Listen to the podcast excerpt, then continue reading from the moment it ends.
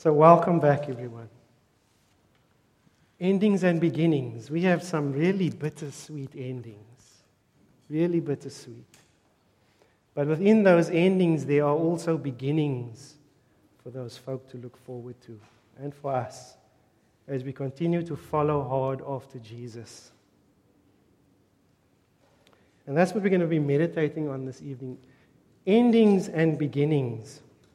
Every day, all around us, things are ending and new things are beginning, and on different scales. Small things and big things. So last year, some of you guys finished a grade. And on Wednesday, unfortunately, you will be returning to school to start a new grade. Endings and beginnings. When you arrived this evening, you started a conversation with someone that conversation ended and you started a new conversation with someone else. Endings and beginnings are part of our daily life. Now, what if a caterpillar was scared at the end of being a caterpillar, of becoming a butterfly? What if it was scared of the prospect of flying? What happened if a little kangaroo Joey was scared to leave the mother's pouch at the end of being a little one? And what happened if you, at the end of a grade, were scared to go to school with the prospect of facing the next grade? How we deal with those endings and beginnings are very important as it forms part of our everyday life. And so 2019 has ended and 2020 has begun. It is here. There is no turning back. And how are we dealing with that and the prospect of new beginnings and experiencing new things in the season that lies ahead for us? Now, in Scripture, in the Bible, there are many stories and teachings about new beginnings and endings and how God tells us to respond to those beginnings and endings. And tonight I want us to look at one such story found in Deuteronomy. Now, if you read Deuteronomy, I'm told, or I've, I've heard it said that it gives you a very clear perspective of who God is and that God is a loving Father and sometimes we make the mistake of looking at the Old Testament and the New Testament, and the Old Testament looks like a book of nasty uh, laws and wars, and the New Testament is this new book full of love, as if there were two different gods, with God somehow changed during the course of history. But God is as much to be loved in the Old Testament as he is to be feared in the New. Earlier on, we sang about how God is a God who never changes. He never changes, He always stays the same. So, we're going to be reading Deuteronomy chapter 1, and we're going to be reading the first eight verses of Deuteronomy chapter 1. Actually, for us to get a good perspective of the story, we actually need to read Deuteronomy chapter 1, 2, and 3. But we won't wade through that. We'll read the first eight verses and then I'll try and summarize so that we can move through it quickly. This is what it says. These are the words Moses spoke to all Israel in the wilderness east of the Jordan. That is in the Arabah, opposite Suph, between Paran and Tophel, Laban, Hazeroth, and Dizabah. It takes 11 days to go from Horeb to Kadesh Barnea by the Mount Seir road. In the 40th year, on the first day of the 11th month, Moses proclaimed to the Israelites all that the Lord had commanded him concerning them. This was after he had defeated Sihon, king of the Amorites, who reigned in Heshbon, and at Edrei had defeated Og, king of Bashan, who reigned in Ashtaroth. East of the Jordan, in the territory of Moab, Moses began to expound this law, saying, The Lord our God said to us at Horeb, You have stayed long enough at this mountain. Break camp and advance into the hill country of the Amorites.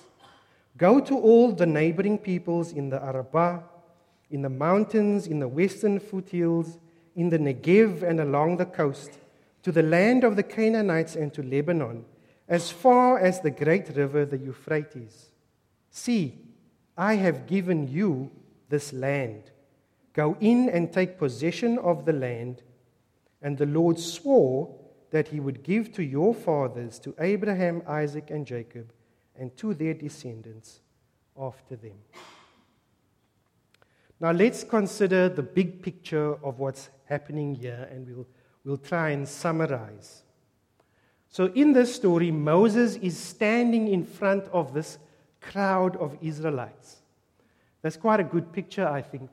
Um, scholars believe that the number of Israelites that were about to step into the promised land ranged in about the number of 1.5 to 2.5 million people.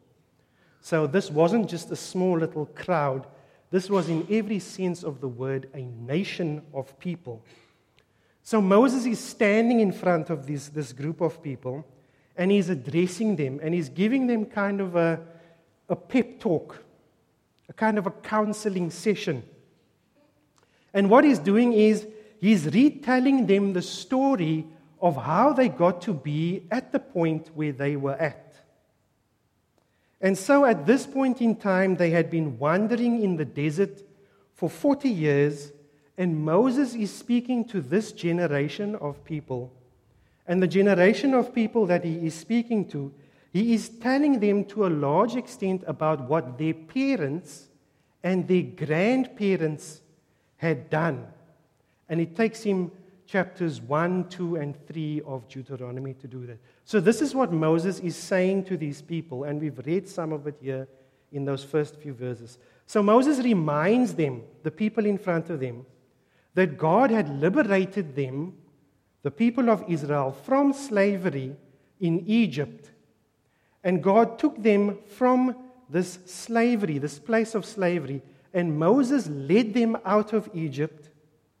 He brought them to Mount Horeb, which is also called Mount Sinai, which may be a name that we may be more familiar with. So he has brought them to this place called Mount Sinai, and it is at Mount Sinai where God gave them the Ten Commandments. And it was also at the foot of Mount Sinai that God made his covenant with them, where he said to them, I will be your God, and you will be my people, in Exodus 6 and verse 7. And then Moses reminds them of how God told them to move from this place at Mount Sinai and to go and take possession of the promised land. We read that in verse 8. And Moses then, he appointed leaders to help him lead all of those people and then, as Moses tells them that God says to them that they are to move into the promised land and to take possession of it, their response to him is, Whoa, brother, pump your brakes.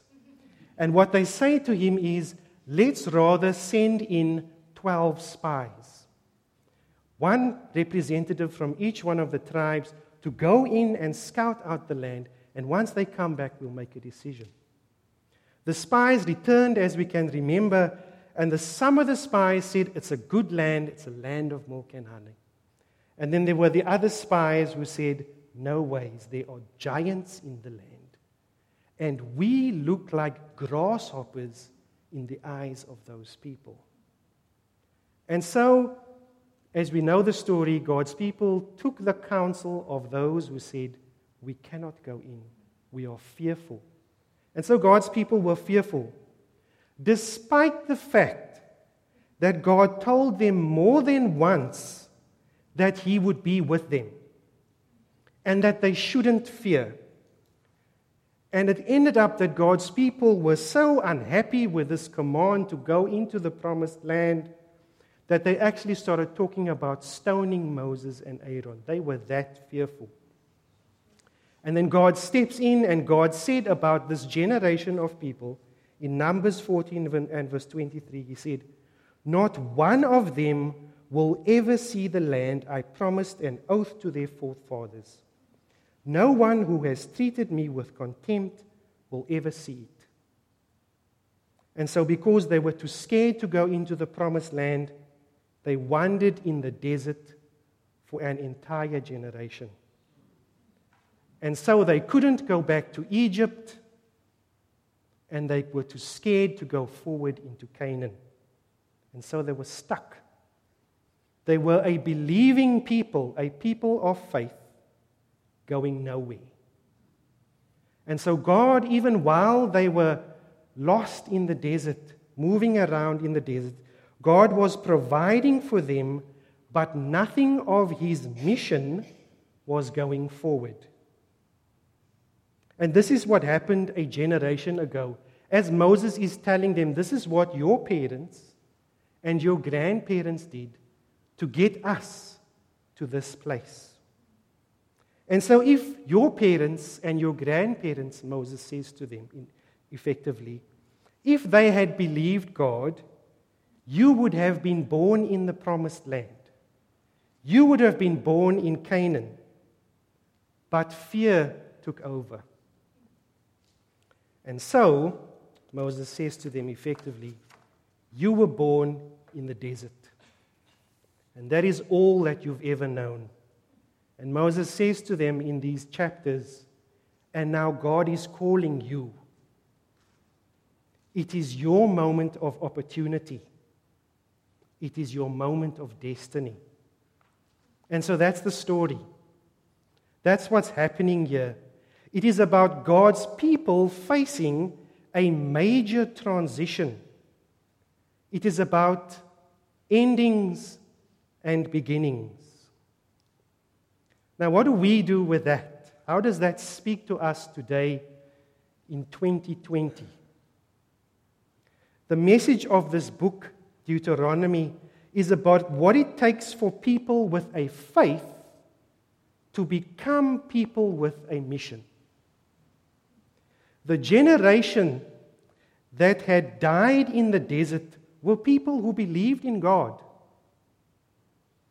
They had experienced God in the miracle that He had led them out of captivity in Egypt. They had experienced God in Him providing for them manna. They had experienced God in Him providing for them water.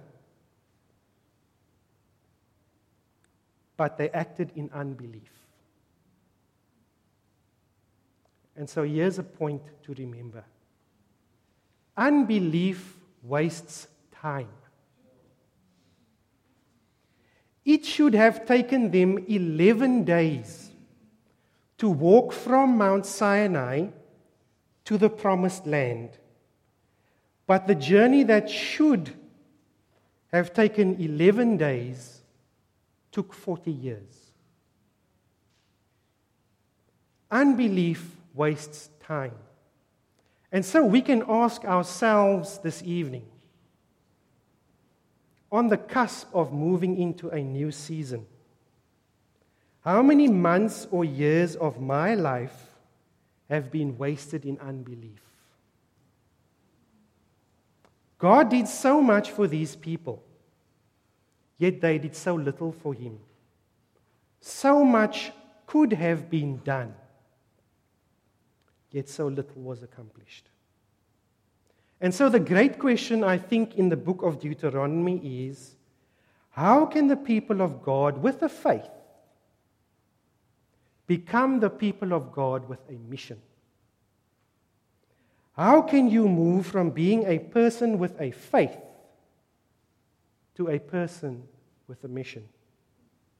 And so, how can we as a congregation, as a church, move from being a congregation, a church with faith, to a church on a mission. Now, I want to suggest two things that must happen for us to realize that. And the first thing is this you have to break free from being defined by your past. Think about that picture again those people standing out there on the verge of the Jordan. They had all been born in the desert. They didn't know anything else. Now imagine for yourself, for you younger guys, it may be hard, but imagine you're in your 30s and you were born in the desert. Yes. a tough one. And you have a young family of your own, and your children were born in the desert too. And God has been good to you. He has provided manna for you every day, and you've never known anything else. You believe in Him, you're grateful for all that He has done for you, but your whole life has been shaped by the instincts and the choices of your parents. And your parents were believers. But your parents were so cautious, so afraid of risk. And that has become something that has defined you, even though you're a person of faith yourself. And the only faith you have ever experienced is a faith that leaves you wandering around, experiencing God's provision, but not doing anything to advance His purpose in the world. So you're a believer, but your life has no defining mission. And so some of you may be thinking here this evening, I think that's me. And so let me say to you that if your life is going to count for God in 2020 and the season that lies ahead, you are going to need to break free from being defined from your past. You need to be freed from thinking that believing in God and enjoying His provision is all that there is. There's more to it than that. Second point you have to overcome your fear of the future. God was calling these people to do things that none of them had ever done before. This generation of people that Moses was talking to were unfamiliar for what they were being asked. Moses was effectively saying to them, You're going to live in houses. Now, how do you live in a house when the only thing you've ever known is sleeping in a tent? Moses was effectively saying to them, We're going to plant crops and we're going to raise harvests but the only thing that you've ever known is gathering manna in the morning that had come from heaven. So God was leading them to a place that they had never been before and to a life that they had been unfamiliar with. And so, for some of you guys this evening, maybe you're going to a new school, maybe you're starting a new grade. Maybe some of you guys are starting a new job. And maybe you're unemployed. And that brings fear. And maybe some of you are talking or thinking about getting married. And as we know, when you move into something that you have never experienced before, there's always fear. And so here's the challenge that God's people were facing can we break free from the past, or will the past always shape us? And can I overcome my fears for the future, or will these fears always hold me back? And so, as we read, Moses gets up, he stands in front of these people, and he speaks these words to God's people. In this book of Deuteronomy, to a community of believers who were defined by their past and afraid to step into the future. They were people with a faith, but not on a mission.